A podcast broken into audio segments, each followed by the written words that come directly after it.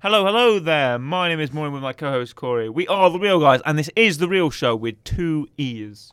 Today we are heading out into the galaxy and into the known universe to review a film which I don't think many people will expect. No. But as always, I'm with my co host Corey. How you doing today, Corey? I'm doing very well, thank you. Good. It's nice to hear you and it's nice to see you on our video version. Yes, how many times am I going to plug the video version? I'm sure people who listen to this by only audio are sick of me talking about this by now. Yes. But we have our video version that is on our YouTube channel, The Real Show, The Real 2E's L Show. And you can able to watch us on our video version as well as listen to us on Amazon, Apple Podcasts, anywhere, iTunes, anywhere you get your podcasts, we'll be there. And also with our new rebranded look, we're coming at it. We're coming at it fresh. We've been working on it for a while, a bit of a secret project, and we're we're taking the nation by storm. Correct. We're we're we're hitting out with a with a strong, swift strike, and our new look. It's it's it's wonderful. It's stark. It's got the great colours. We've got a new poster out as well. So we hope you all enjoy our new look, new revived look for the real show. But as always, I'm with my co-host Corey. How are you doing today, Corey? I'm doing very well, thank you. Good. Could you perhaps explain to the listeners what we will be talking about today? Yeah. Hmm. So we're going to go a bit bit back in time. 1984. Well, yeah. Well, in slew of something that's happened recently, Yes. in slew of 2021, Exactly. and uh, in slew of um, Go on. the, the the great Oscar-winning film there you go. that is um, Denise. I'm going to try not to butcher his name. I'm sorry. Uh, Denise Villen- Villeneuve. There you go. Uh, his 2021 Dune, the adaptation of Frank Herbert's 1965 novel. Yes. and we're going back all the way back to 1984, Exactly. as Corey said. Yep. With who's Dune? David Lynch's David Dune. Lynch's Dune from 1984. Yes, we we we both watched it, We have. and now we're going to give you our thoughts and our review, and our real rating. So, when you sat down to watch this film, Yep. Corey, was there anything you were expecting? Uh, so I've seen David Lynch's films before, Mm-hmm. so I, I'm very aware of his style of filmmaking per se. Yes, yes. Um, and the fact that he can be a bit strange and a bit weird. Mm. Other than that, I knew it was sci-fi. I knew it was set on a planet, Mm. very sandy planet. I knew the somewhat basic premise of Dune. I was expecting a weird Somewhat sci-fi. basic premise of Dune. no, as in I, I had a Oh. basic understanding. Alright, of okay, Dune. okay. Not, no, not, I'm not The saying premise Dune. is not somewhat No, it's basic. not. No, we could spend an entire episode talking about the premise of Dune. Yes, Now, it throws a lot of terminology at you early. We get Princess Irulan, who is the daughter of uh, the Emperor of the Known Universe, and she explains that it's 10,000 years in the future. This is the first lie that Dune tells you, Right. Corey, because Dune lies to you. Okay. And It's not 10,000 years in the future, it's actually 20,000 years in the future. Oh. It's 10,000 years AG, which is after the establishment of the Spacing Guild. Ah. So it's actually 10,000 years AG, so after Guild. So it took them 10,000 years to actually leave. And then 10,000 years have now passed, and now we have it's 20,000 years in the future, so there you go. Great. And what does Princess Irulan explain? Yeah, so she turns up, and she's essentially uh, kind of explaining a brief, like like a, s- a synopsis of why we're here. Yes. And then she's like, "Oh, She's giving you the cheat sheet, Yeah, and she's like blah blah blah blah spice blah blah blah blah blah Arrakis. which was actually explained to uh, several um, um, American movie theaters, actually handed out Oh, okay. in 1984, actually gave out cheat sheets to you explaining much of the film's setting. That's how you And know you've done a good some job. of the obscure vocabulary when they have to give you Yeah. a dictionary and say, "Look, before you go in and watch this film, this is what all these words Yeah. mean." So That's how she you- explains that spice, Yes. Hmm. which is also called the spice melange, but more commonly referred to as spice, spice. is the most valuable substance Yes. in the universe, and there's only one place you can get spice, Yes. and that's on the planet Arrakis. Correct. And for the last 1,000 years, the planet Arrakis has been governed by House Harkonnen, and more specifically by the Baron Vladimir Harkonnen and his nephew, uh, known as the Beast Raban. Yeah. Right. However, on on the planet Caladan, Yes. we have House Atreides, who is ruled by Duke Leto Atreides, uh, his wife Jessica, who is a Bene Gesserit, which is a uh, sort of witch sect um, of sort of powerful mental uh, psychic witches, and their son Paul Atreides. Yes. Right. And now we're going to take a bit of a, a stop because we're going to go to the planet Kaite. We go everywhere in this Yeah. film. This film is jumping from planet to planet, person to person. The cast is massive. Anyway, now we go to the planet Kaiten and the Emperor. You know what the Emperor's name is? Emperor. It, no, he's not. It's called Shardam uh, Carino the Fourth. Okay. Um, so anyway, Emperor Shardam the Fourth is the emperor of the known universe. Well, he looks cool. I like that guy's outfit in the film. He's got the sort of military jacket, but He does. epaulets. Got that cool cape. He does that cool thing where he like swishes the cape. see, off. it Did you see would- the- it- it did you would- see the cape swish? Yeah, it would be cool if he doesn't appear. Because he does the whole thing where like he tells the daughter to leave, like, you must Yes. go, and then he flicks his cape off, but then it just immediately cuts to another scene, and then eventually comes back to him. Yeah, yeah. It's caping back on, I think. I thought, I thought, I was waiting for like the camera to pan, and there's someone else, and they're about to have a fight, but no, All right. it just cuts away. Okay. But uh, the Emperor thinks that House Atreides is becoming more popular in the Landsrad. Yes. The Landsrad is like Parliament. That's how I explain to someone who's probably never seen Dune. Yeah. The, the, the, the universe, the known universe, is run by three groups. The Emperor, and that's the Imperium. He runs the Imperium, like, you know, the Empire. Yeah. He runs the uh, Galactic Imperium, uh, which is the alliance of planets. Then we have uh, the Landsrad, which is like par- which is like Parliament, where all the great houses get together in a in a commune and speak on, on issues of the known universe. Then we have the Spacing Guild, and they control transport. Yeah. The Spacing Guild control um, basically what gets where and whatever. And all the houses have shares in something called the Chome Company, if they mention that. And that is like, um, it's an acronym for something. But the Chome Company basically control trade and they control where the wh- who owns what planet and where the and where each of the allegiances kind of go to whatever planet is owned by whoever, right? And the slightest sort of stock change can influence entire planets going to other houses or whatever. But the Emperor fears that House Atreides are growing more popular in the Landsrad, so he gives Arrakis, which is the most one of the most you know, um, uh, very. uh, It's it's got the spice on it. Yeah. Arrakis has the spice on it, so Yes. everybody wants that. So the Emperor gives Atre- the Atreides Arrakis in hopes that you know a uh, governing it will be very hard Yeah. and B, he wants House Harkonnen to gather their troops so House Harkonnen can launch a uh, surprise attack on House Atreides and wipe them out Correct. by using the Emperor's um, elite troops who are called the Sardaukar. So, and however, at the start of the at the start of Dune, we get to see the Emperor and we get to see Kaiten and the Imperial Palace and all that. And then we see um, the Guild Navigator Yeah. who turns up because the Spacing Guild wish to know what this what this great plan the Emperor's cooked up. So they send in the Guild Navigator, who, by the way, looks he looks so weird, but he looks so fantastic. Like I cannot get, I cannot deal with this guy. Right? He turns up in like a big minibus kind of. I tank literally thing. have it written down. And what do you have it written down? I have written down in my notes. Notes. Um, where is it? Where is it? Where is it? Where It's is at it? the start of the film, I think. It is, I think no, the it's- first scene. Weird bus thing weird bus thing. and translating microphone yeah, weird bus thing. because the guy talks and it auto translates what he's yeah, saying. yeah, yeah. The Spacing Guild uh, Yeah. people. So the navigator turns up and he's like, "What's going on with Iraq in the Arrakis? It's Atreides kind of thing, you Yeah. know." He looks like a big kind of wo- like, like a big whale kind It's of. a weird. Yeah. I don't know in the, how in you the describe book, it. In the, in the books, they're sort of described as very fishy Yeah. and very kind of fish mutant like, even though I don't think they paid attention to that. I think he just thought, hmm. Then it- it's described that, that A, it's described that no one has ever seen a navigator, Yeah. unless you're a very high ranking member of the Spacing Guild, which apparently not a lot of people are. And B, it said they don't look human. So Yeah. maybe he just went off that, even though it's described in later books, they sort of look like sort of fish people, sort of Probably. mutants. Yeah. Um, but yeah, he looks like kind of a, like a worm with a very big head, Yes. like a big whale Yes. kind of thing. And do you know what his name is? Do you know what the guild navigator's name is? Fish boy. No, Edric. Oh, okay. So, very basic name for Yeah. uh, for his character. There's a But little bit in anyway. it. Yeah, Edric. Yeah. Edric. Yeah, that's what his name is, and he's actually um, the the guild navigator from the second book, Doom Messiah. Oh, okay. So he appears in this one as well, um, because there's there's not actually a navigator that's actually seen in the first book. So you don't see one in the um, in the 2021 version either. Uh, I see. 'cause That's see Accurate, yeah. going off source material. Exactly, exactly. You just see uh, guild envoys, but that's it. Yeah. So Edric Yes. says, um, I'm, I'm going to call him that. Okay. Edric says, What's going on, Emperor? And Emperor's like, Well, you know, there's House Atreides and there's Arrakis, and I've, and I've ordered the Harkonnens to leave, and I've got time to come back. Yes. So then they're going to attack him, they're going to get rid of House Atreides for me, basically. Yeah. Um, and Edric says, Right, that's sound. Yes.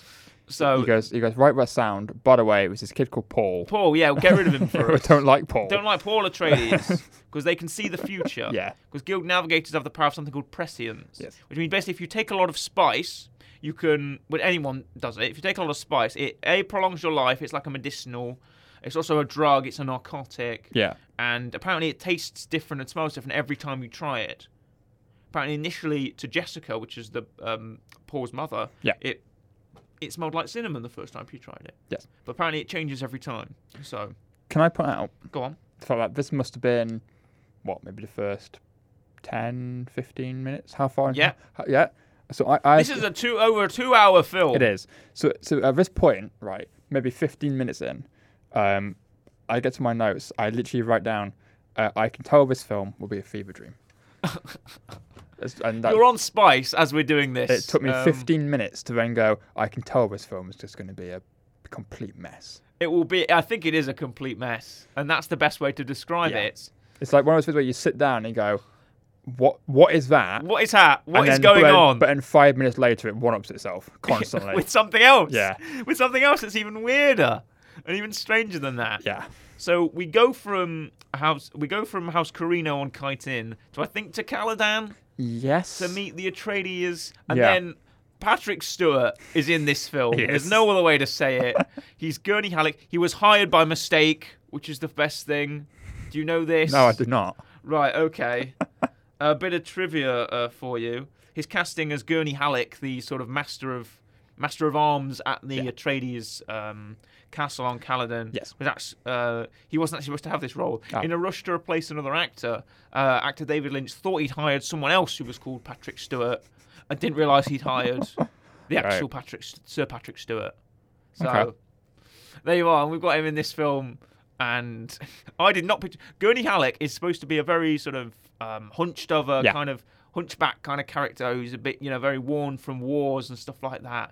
But Patrick Stewart just looks like you know a Dickensian gentleman in his in his military jacket and his Yes. big guitar thing he's carrying. Yeah, yeah, the thing he carries So, once his musician. to, yeah, to reference the fact that he does play music in the books. yeah, he just put music in the box. Yeah, And his that's it. character's a musician in the books. So it's David Lynch is going, we know we know he's a musician. I'm not going to reference it. Yeah, but carry he- this once. He's got one. And then he comes into um, Paul's room Yes. with uh, the Mentat Thuf- Thufir Hawat is Yeah. his name.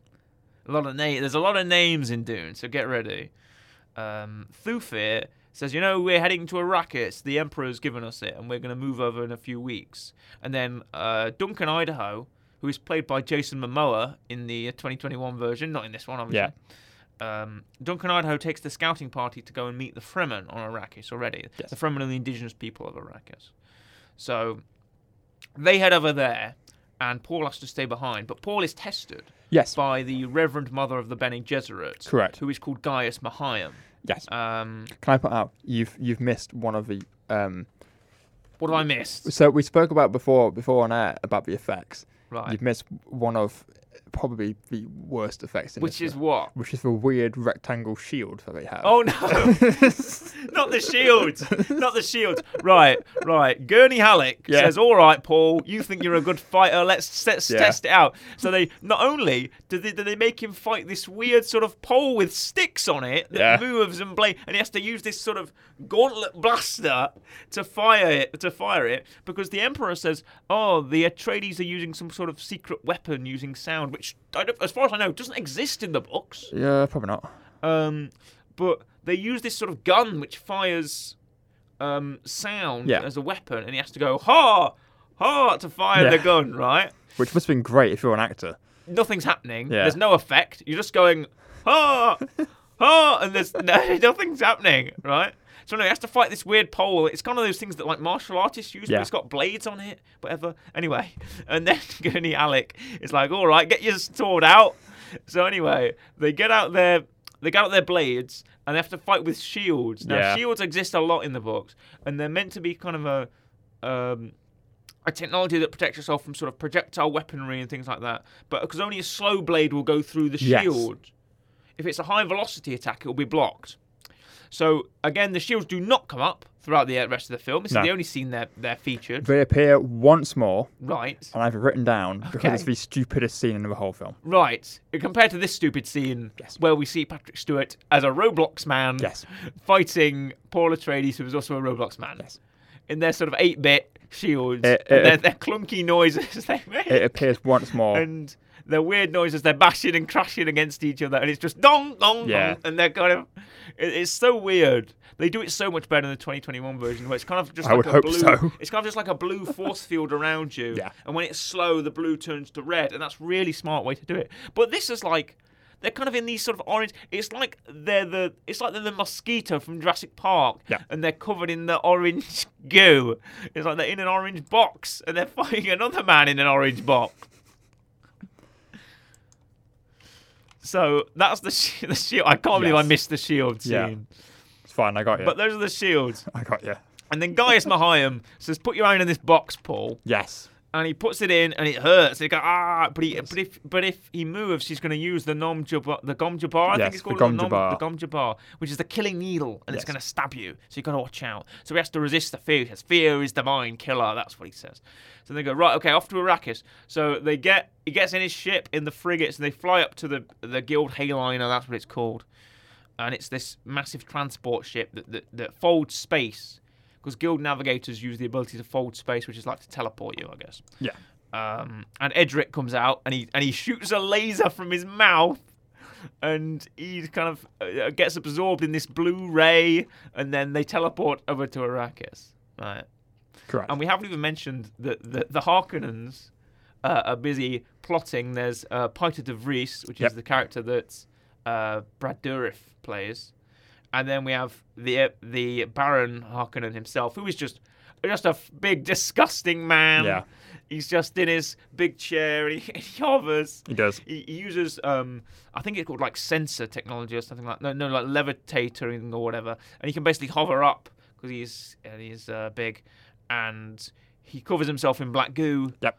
and he's got loads of pustules on Yes. him to make him look really disgusting and really horrible.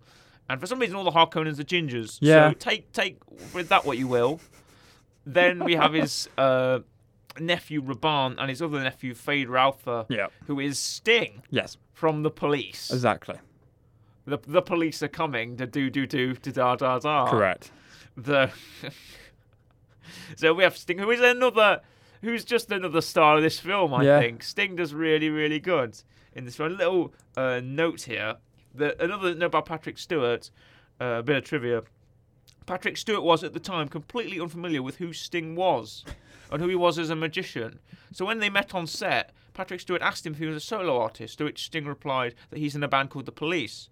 Patrick Stewart, com- totally unaware of this, thought Sting played in a police band Oh, nice. and not actually in a band called The Police. Right. nice. so there we go. yeah. And then on Arrakis, they meet um, Stilgar, who is the uh, leader of the leader of the um, of the Fremen. Yeah. Because uh, Duncan Idaho, I'm struggling with these names. Duncan Idaho has already been on Arrakis Yes. to. Uh, to basically make sure that the Fremen are going to be aligned with the Atreides, because the Atreides know an attack is coming Yes. they fear that there's a trap when they arrive on Arrakis, so they have uh, made an alliance with the Fremen, so the Fremen will sort of protect them and make sure that you know they don't uh, get attacked when they're harvesting the uh, when they're harvesting all the spice that they Yeah. need for the Imperium. Right. So while they're on Ar- um, Arrakis, there's I think there's a supply. I know that um, very famous uh, character actress uh, Linda Hunt is in this film. She's a um, she plays Mapes. Yeah. And I forget what their plot is, but I think it's I think it's to do with uh, the Kwisatz Haderach, Yeah. which is the Bene Gesserit have a plan to basically create the perfect human or the perfect sort of uh, Bene Gesserit um, follow the like the prophesied hero, you know, the chosen one type of Which thing. which one's Mapes again? Is Mapes that is the sort of the, the f- I think she's a Fremen um, the, she was servant. servant. Yes. Yeah. So um, I've read parts of the book. We spoke about it outside. Right. I've read parts of the book. Um, she in the book is meant to kind. Yeah, she's looking for the, the Bernard Hazarak, and Yes. she's kind of helping out Jessica. And she's me- uh, she requested to be Jessica's maid, yeah. but she's actually trying to essentially just learn about. Yes, her and because what's going on. Jessica was supposed to give birth to the Correct. Kwisatz Haderach because for thousands and thousands of years, the Bene Gesserit have done a selective breeding program to effectively to cr- to create the chosen one, Yes. right? And she was And they and supposed it was to have, supposed to have a daughter but she didn't because the Duke wanted a boy. because uh, the Duke wanted a boy, and there Yes. you go. So That's it. Beautifully explained there by Corey. And That's what happens in the Yeah, it is film. what happened. Yeah, it is You were supposed to have a woman, oh, but the Duke wanted a boy. There we go. because the the- because Bene Gesserit can sort of influence every part of their body. They've Yes. got, got special brains and special Yes. whatever's. Then no And- guy has survived. no guys survived. Yeah, exactly. And while they're on um, Arrakis, which is done in the the cinematography of this film Yeah, okay. is um, parts of it is very good. Yep. Parts of it is not the best. No. Now we know obviously this film wasn't very well critically No. received. It wasn't. Um, I read that apparently even even at the box office when it first came out, it was yeah, exactly. one yes. went. Yeah, yeah, yeah. pretty much. So the box office n- didn't really, ma- didn't really, didn't really make up, and the reception wasn't as good either. So if you'd like to hear the opinion of esteemed uh, critic Roger Ebert Oh yeah, on this film, would you like to hear what he said? go for it. And I quote: "This is Roger Ebert speaking on Dune 1984. Go for it. Um, this movie is a real mess." An incomprehensible, ugly, unstructured, pointless excursion into the murkier realms of one of the most confusing screenplays of all time, so clearly he didn't rate the novel very highly. Uh, Ebert then added, The movie's plot will no doubt mean more to people who've read Herbert than to any of those who are walking in cold, which I feel is just probably a natural way to think about it. Very hard to explain something. Dune has been considered by many to be unfilmable. That's something that's also popped up with the novel quite a bit Yeah. that there's so much internal dialogue and so much already going on, so much that has gone on, so much going on in the in the novel. It's just hard to capture all of it. Yeah, I mean, one of the things that I can, one of the things I get from books is if there's if there's internal dialogue in books, you don't question it. But there's certain scenes in this where like you'll see Paul, he'll talk and he'll freeze, and you hear his head. But you're like, surely it'd be a bit awkward and if there's just someone to stop talking. Roger Ebert named this the worst movie of the year, and What else um, came out in in their 1984? fam- and and in their famous American movie review program Yeah. at the movies with Siskel and Ebert um, from 1982 to 1990, uh, Gene Siskel and Roger Ebert uh, reviewed this film, and Siskel had to say, and I quote, "It's physically ugly." It contains at least a dozen gory, gross out scenes. Some of its special effects are cheap, surprisingly cheap, because this film costed a reported 40 to 45 million dollars, and its story is confusing beyond belief. In case I haven't made myself clear, I hated watching this film. Okay. Very strong words there from Siskel and Ebert. Yeah, it's very strong words. So, the film was later listed by them as the worst film of 1984 Yep. and the biggest disappointment of the year. Okay. So, uh, and if you'd like to, re- uh, Janet Maslin of the New York Times also gave you laughing at her name. Um, also gave Dune a negative review with I'm- one I'm- Uh, star out of five. I'm laughing because you just have reviews pulled up. Yeah. Uh, she said that several of the characters in Dune are psychic, which puts them in the unique position to be able to understand what goes on in the movie. So that's. So she's obviously saying that um, no one else will. Yes. Um, it's perilously overloaded, as as as is virtually everything else about it. Okay. So, I mean, v- uh, if you'd like to hear Variety's thoughts on um, God. Dune, it's huge, hollow, imaginative, and cold sci-fi epic, visually unique and teeming with incident. David Le- David Leach, sorry, David Lynch's film holds interest due to its abundant surface attractions, but won't, of its own accord, create the same sort of fantasism that has made Frank Herbert's 1965 novel of the one of the all-time favorites in its genre. okay. So there we go. Just as an extra extra point, it's not a review, but David Lynch was actually approached to direct Return of the Jedi at this same year. I think Return of the Jedi was 1983, and he turned it down to do this. Whether that was his decision, and Richard Marquand was chosen in his place. Whether that whether that was your decision or his, I don't know. But, Yeah. Um, I mean, whether that was a good decision or bad.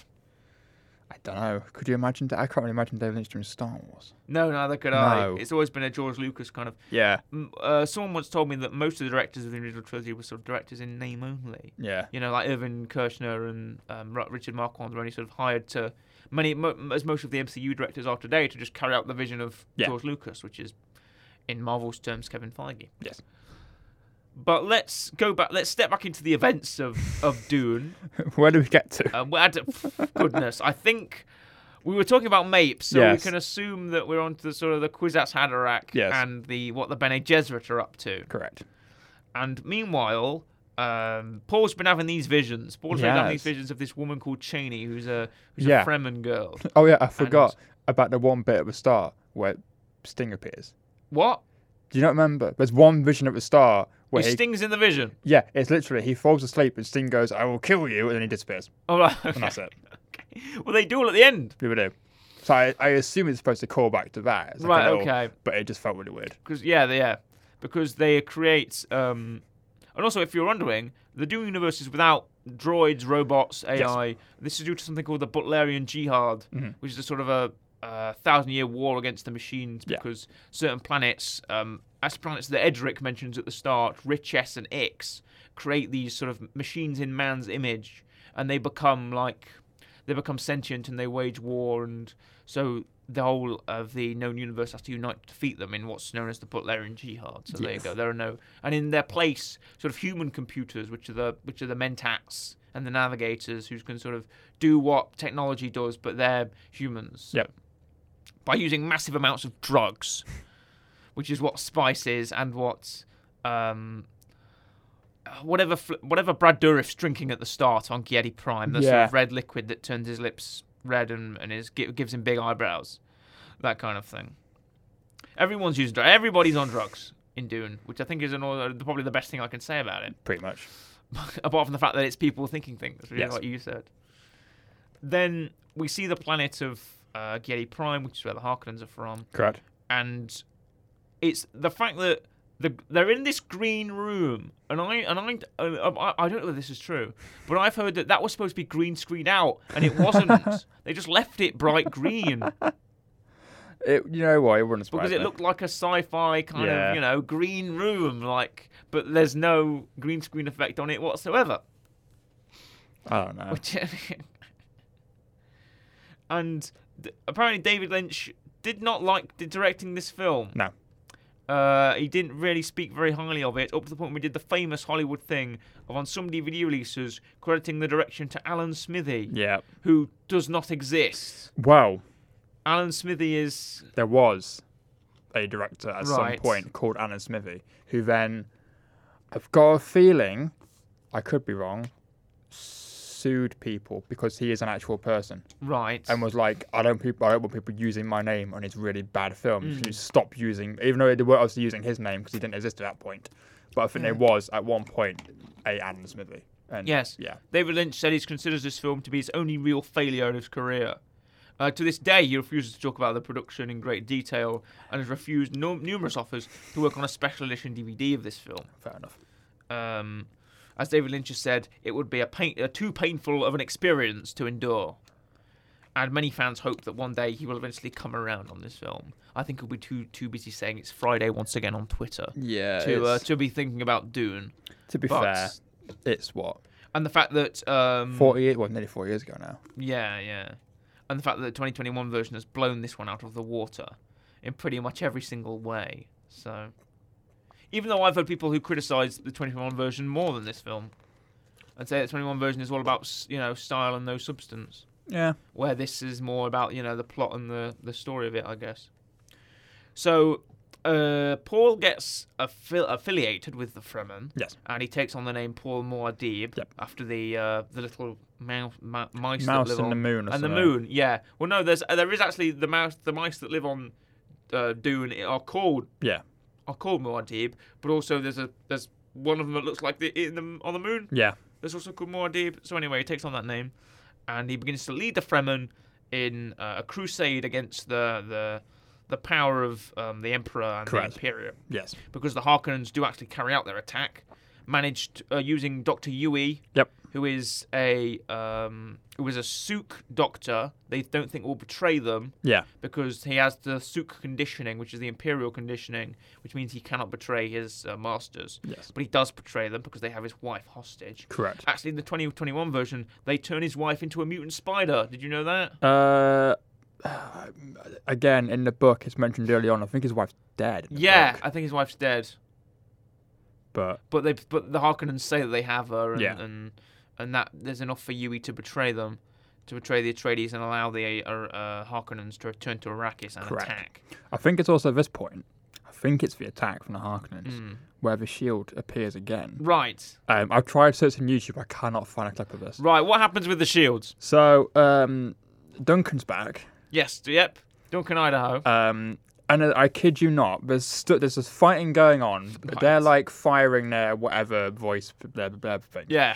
The and then, voice like- cannons. Oh, you know. it cuts to these Harkonnens, Hmm. and all of a sudden, just a guy with a full shield on, just like tackles four, like just comes barreling through and just tackles four people. Yeah. Yeah. Yeah. And then it cuts to something else. right. So all you see is just this big rectangle shield just ram into people and just disappears again. okay. And then he's, I think Duncan later dies. I Uh, He think. does. He does. He dies in that fight. Yeah.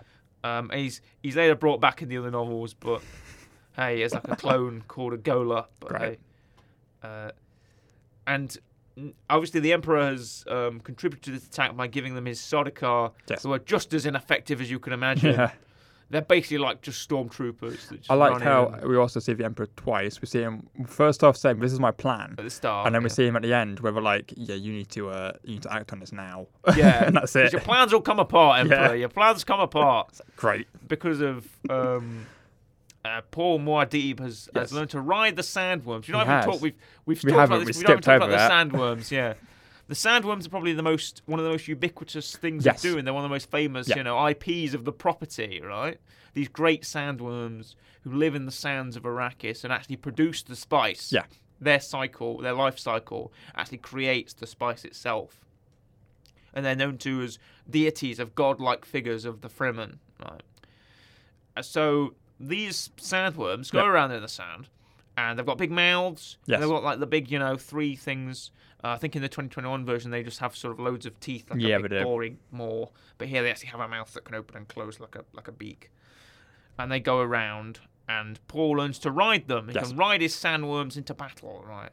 So he rides these big creatures, and it's the very famous line of the the Fatboy Slim song "Weapon of Choice," which is "Walk without rhythm and you won't attract the worm." Yes. which is uh, from Dune, and it's clear here if you the the worms are attracted to rhythm. Yes. So marching, vehicles, things like that that have rhythm. That's what the worms you know like, and they use devices called thump. The Fremens use device called, devices called thumpers, which are like sticks that you stick in the ground, and then it makes a doo, doo, doo, makes a beat, and the worms like that, so the worms go over to it. So. And that's what Paul says. That line, if you walk without any rhythm, you sort of scuttle Yes. the worms won't won't notice. And if you actually, if you actually, the the music video to Weapon of Choice has Christopher Walken in it, It does. who's been cast as Emperor Emperor Shaddam the Fourth in Dune Part Two, coming There you go. 2023. So there we go, connection there. Uh, another connection is your sort of um, Sting's character, Yep. Fade Routher, who is uh, the nephew of um, Baron Harkonnen Correct. and uh, one of the villains of this film. Yes. It's And also he's- older in this film. Uh, pardon? In the books, they're supposed to be like teenagers. Yeah, They're yeah, yeah, of particularly young. course. Yeah, yeah, yeah, yeah, of course. Well, actually, that works pretty well because um, the casting for Dune 2023 Yep. has uh, been revealed. Of course, we've got Christopher Walken and um, we've got uh, Florence Pugh as Princess Irulan. We also have a chap called Austin Butler. Are you familiar with Austin? You know the Butler? name? Right. You'll have known him because he was in the Elvis biopic. Ah. He played Elvis. Okay. So he's been cast as Fade Routher. And many, you know, girls on Twitter are hoping that he may reenact the famous sting scene of him in the steam bath with the shorts. Anyway, let's move on and See, I just thought that was a weird just thing that David, Lynch, has put scene. in. You know what, Sting? Where these? Well, actually, interesting story behind that.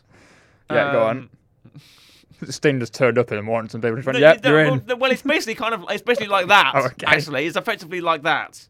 Um, it turns out that in the actual see, let me actually try and find this Yeah, piece of trivia here for you. go for it. So, did you know initially that Ridley Scott was going Yes. to direct this film? Yes, and also apparently it's supposed to be like a trilogy or something. Yeah, it was. was uh, apparently, a sequel was planned, Yes. but it never actually went anywhere. No. So probably because this film was so probably because this film was considered quite a, considered Yeah. a flop by many. Exactly.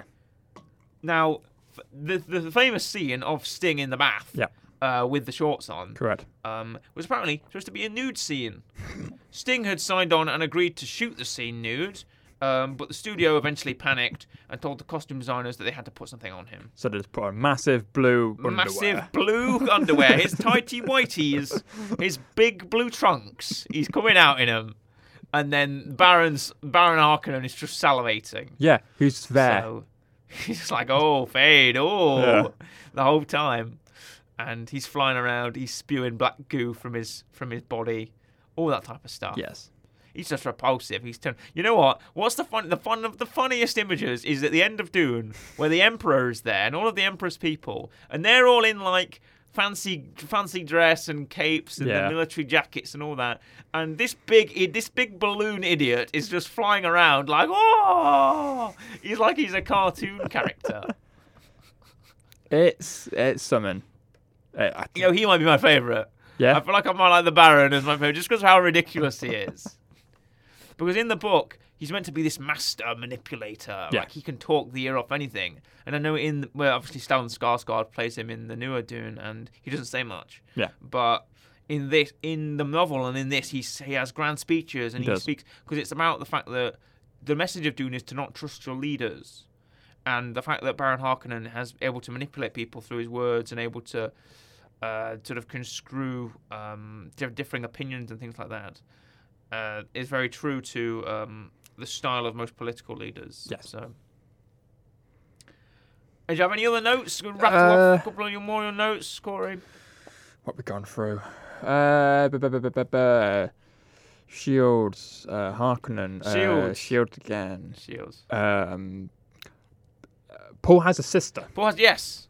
Paul has, I've forgotten her name. I think it's A. Oh, I don't know what her Maybe. name is. I think it was A. Yes. Uh, She's a little girl. Yeah. and she grows up in the sequel novels, um, and eventually becomes possessed by the spirit of Baron Harkonnen. Yeah. So and then has to commit suicide because the spirit won't leave her alone. But that is um, her sister's just a baby in this, Yes. and she has obviously the blue eyes of when you get affected by spice. Like it happens to them all eventually, because the longer you stay on Arrakis, the more spice you're inhaling and Yeah. stuff like that, and the more drugs you're on. And then they all get the blue eyes, which is instinctive. Of it's called the eyes of Ibad, I believe it's Yeah. called. It's also called blue on blue, uh, where you have sort of blue eyes because of it. Yes. Um, So- But he has a sister. She disappears at the end. She does. She disappears. She appears in the end. Um, All right. Yep. Tells the Baron to wait for her brother to turn up. Yep. Um, and then kills him with the yeah. with the gum jabbar with the needle. Yes. And then he flies out the room He flies out and gets the- eaten by a worm. He does. Because, of course, he does. Yes, indeed. Um, other than that, uh, Paul can use his voice. I forgot what it's called. It's called the voice. Oh, okay, it's called because I had it written down as a voice, but I don't know if I voice. just- It is yeah. called the voice. It's not called anything. It's not called anything weird name. Yeah. It's just called the voice, and it's basically it's the Bene Gesserit technique of. It's like a Jedi mind trick. Is Pretty what I much. called it to someone. It's like a Jedi mind trick. It's like you will pass me the water, and you- then you say it. But the voice just sounds terrifying in this. It does. It's like oh, wonder all those eyes, and I'm like, oh my god, you know. Guys Mahayam shouting at the Yeah. people. Other than that, that's pretty much all I've got. Bit of rectangles. Uh, Gurney comes back yep. because he appears at the end again, Gurney turns up again. and it's like, oh, right, it's- Patrick Stewart. He's like, oh, Paul. He's like, I "Oh." will fight people. Doesn't he try to put himself up in the the, like, the trial by combat they have at the end? Yes. Yeah. And- Um. He yeah. he says that um, Sting, whatever his name, Fade, Fayed. is a uh, Harkonnen animal. So he Yes. wants to fight him, and Paul does not even doesn't even imply, no. doesn't even acknowledge it. Doesn't even acknowledge. Sorry, Patrick Stewart. You aren't the right Patrick Stewart. Um, uh, Um, Max he- von Sydow is in this film. Yeah. Are you aware of that? No. Uh, he plays Doctor Kynes, Oh, okay. who is the Fremen doctor. Okay. Um, and uh, yes, Max von Sydow. Apparently, Max von Sydow hated the hated the still suit costume. You know the still suits that they Yeah. wear on Arrakis. Um, apparently, he hated that, but he liked how his body looked in it. Oh, okay. So there you go. So he put up with wearing them. Of course, they're very sort of tight fitting, Yeah, yeah. and uh, because obviously you're in the desert and it's a very dry heat, Yes. so it has to conserve water so that your body's water and you know all of your excesses, let's call them, Yeah. um, are converted into, into water, which yes. is nice. And you have to stick a tube up your nose. You do have to go tube up your nose. So that's what we've got for that. And is there any other notes that you had on? That's pretty much it. To be fair, the film got to a point where it was too weird that I stopped making notes. right. Okay. but you know what? I'm going to pack it in. Yeah. I'm going to stop making notes. And then by the end of the film, uh, Paul Atreides is elected emperor Yes. because he beats Yes. um, Fade. he beats Vader Alpha, and all of the Carinos are banished to Seleucus Secundus, Yeah. which is their sort of ancestral planet, which is now kind of used as an as an exile world. And now Paul Muad'Dib is emperor of the of the known universe. Yeah. There he goes. And for the next 12 years, he goes on a ruthless jihad, purges several planets, and kills th- millions of billions of people. And you know, then his son becomes a giant worm. Yeah. Well, So sadly, David Lynch didn't get that far. no, didn't get that far. Didn't get that far, did he? but I wonder whether Corey will get far on his weekly rec. But Rating. before that, I, I, I I was segueing. I was segueing. Oh, I wasn't too I sure. was segueing. I don't know about I was. I was gonna go rec rating. I was. I was. I was stepping into the rating right Okay. now. Didn't you need to remind me? You said that with a very stern tone of voice, Corey. that. Yes. I was about to segue into it. Okay. I didn't Okay. forget. I didn't forget. I didn't forget. Right. I didn't forget. I did not forget. Right. Real rating for Yeah. Dune 1984. Yep. Would you like me to go first, or shall you? Uh, I can go first. go first. I'm really sorry because I Mine's not like. high. Right. Neither's mine. Okay. I'm going to say that I like Dune. I love the books, right? I love Frank Herbert's world. I love the Duneverse. I'm that's Dune. That's I, what I, I Dune gathered. Universe. I got Right. that. I love the Duneverse. I love the characters. I love the world. I love the lore. I'm a big fan of sci-fi lore. You know me. Yes. Um, I love all the different religions and the different influences that Frank Herbert took from things around the world. Yep. From the stories of heroism and the Middle Eastern and Islamic influences, the linguistics. There's th- hundreds of words of of language and knowledge, and there's historic influences. There's things about Zen and and there's Sunni adherence and religion, and it's got a great legacy of the books and, and Judaism. There's loads of religious influences to do and. Correct. Um, there's great themes in it. There's things. There's themes of sort of declining empires and environmentalism and ecology, and there's so much. Um, it's one of the landmarks of science fiction. It's one of the first ever science fiction properties ever made, and it's inspired Star Wars and Star Trek and Warhammer 40k and basically any sci-fi property you see nowadays will have something from Dune in it. Will have some sort of influenced by Dune, and I cannot get enough of Frank Herbert's world or what he was inspired by, and just just the man himself and every single piece, every single piece of work that's come out of this universe. Right. That being said, Yep. four point five. I was going to give it a five. Right. I, to be fair, I was expecting worse. I thought you were going to be like, oh yeah, this film is like story wise bad, but it's just really, really I'm great. Um, So I cannot overlook the the insanity. I, I thought I was going to upset you by giving it a five. No, you aren't Okay. going to upset me. by giving- I was, I was, I brought it down.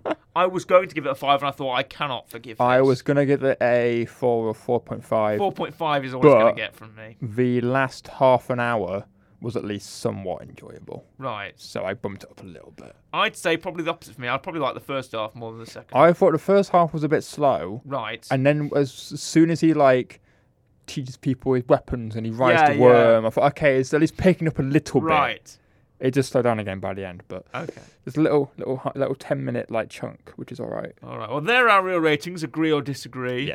And your now we will segue to the weekly rec. What is your weekly rec? So I had a couple ideas for a weekly rec before the show, and I told myself if s- uh, if we have access, and if you're on YouTube, you won't, you will not hear the song, but I applaud you to look it up. Um, if we had access to a certain song, I will pick the weekly rec, which is the same name but the song is from. Right. Um, they have the song, so if you're on radio, we'll be playing afterwards. Um, and so I don't think this is this is unexpected. It's not related to Dune in the normal sense we relate it. So I'm going to take us back to 1984, unless you're in the UK and the film came out in 1985. Right. But the actual initial release it was 1984. Um, in other countries, I assume probably America or maybe I think Sweden or Finland, because this is also a book adaptation. Book is not English. I think it's Swedish or it's Finnish or it's Norway. It's somewhere around that area. Um, so 1984 film adaptation with also one of the catchiest songs out there. And if you're anyone who has listened to anything from the 80s or 90s, or maybe even lived through the 80s or 90s, you're probably going to be annoyed by this song. Um, so anyone out there who's listening, I apologise. I'm going to recommend The Neverending Story Okay. from 1984. The film. Okay, I Are see. you aware of The Neverending Of course Story? I am. Of Okay. course I am. With the big dog The big dog and the turtle. and the horse. Yes. So, give Mm. I us mean- your thoughts. So I'm recommending the film. I've not read the book. It's Mm-hmm. best. I didn't realise it's a chunky book. It's like 500 pages. It's a- So's Dune. Dune is 500 pages Yeah. as well. It's a chunky book. Um, film is an hour and a half. It's nice and short. It's just a good fun. Isn't that isn't that an indicator? Just to, I didn't want to stop you. Isn't that an indicator? The never-ending story is an hour and a half for Yeah. a 500-word book, Yeah. and Dune is about two hours thirty for a 500-word, Yeah. 500-page book. Sorry. But never. It's, it's just a good film. It's just fun. It's Hmm. just fun. It's just a nice. I'm about to call it a nice frolic. Um, Nice. it's just, it's just a, you can sit back, relax. If you want to take your mind off things for Real like an hour and a rating? half, I would give it seven, maybe seven point five. right, we'll go for the higher one. Okay, seven point five. But yeah, it's just a good film. Highly recommend anyone to seek it out if you have not seen it. Great, the never-ending story. I wonder if we can pair it up with the song, the never-ending Oh, we story. don't we have the song? Right. Okay. Well, look forward to that. Yes. And if you uh, if you're watching this on our podcast version, I mean, you know, just listen to the Neverending Story song 'cause it's good. Yeah. But those was our thoughts on Dune. Um, any any any parting words to leave us with? Parting thoughts that Toto did the soundtrack. I did, I did see that. I was waiting to bring that up. I saw. actually. It, I ain't gonna lie. I saw it before and I thought, nah. I thought it's just different. There must be different Toho. I thought, different nah. Toto, Toto Africa, I thought- Toto hold the line. Anymore? no, and that's it. That's all I can think of at the minute. Rosanna. Rosanna, there you go. Thank you. So it is the it is the Toto, Yes. and honestly, it is the colle- this film is a collection of random things, random people that you would never expect to be together. The thing- David Lynch, Yeah. Toto, Sting, you know, Pat- Sir Patrick Stewart, The thing that I find really upsetting Dune. is that you have John Williams, who's doing Star Wars. Yes, at this very time he was doing Star Wars. Um, and meanwhile, his son is is doing Dune. yeah, to- yeah, of course. The sing- yeah, if, if anyone who's unaware, the singer of Toto is the son of John Williams. Hmm. if you're unaware, and he's sat here just doing Dune. isn't that reflective? I feel like that's reflective in some way that Dune has kind of become because for, 'cause for how famous it was Yeah. in 1965 and the 70s, it's faded into a very sort of niche thing. Whereas almost its successor, which is Star Wars, has become far more Yeah. far more renowned. Yeah. Which I feel like puts me in a bit of a melancholy mood, really, because I lo- don't get me wrong, I adore Star Wars. I adore it with all my heart, but it's kind of sad to see Dune kind of fade into kind of a nicheness where people Yeah. haven't heard of it now. Like this book came out in 1965. That's before the majority of probably every sci-fi major sci-fi property we're hearing about Yeah. nowadays. And I just feel like pff, it just puts me in bad spirits sometimes to think that's, about. that's And I understandable. wish more people knew. And I'm really glad for the Oscars that, that Dune 2021 has won and the release of Dune 2023 Part 2. Yeah. However, those were our thoughts on Dune 1984. Uh, we hope you enjoyed, and we hope that you'll stick around to uh, watch some more Real Show, listen to some more Real Show in the future. So, it's a goodbye from me, goodbye, and a goodbye from Corey. Goodbye.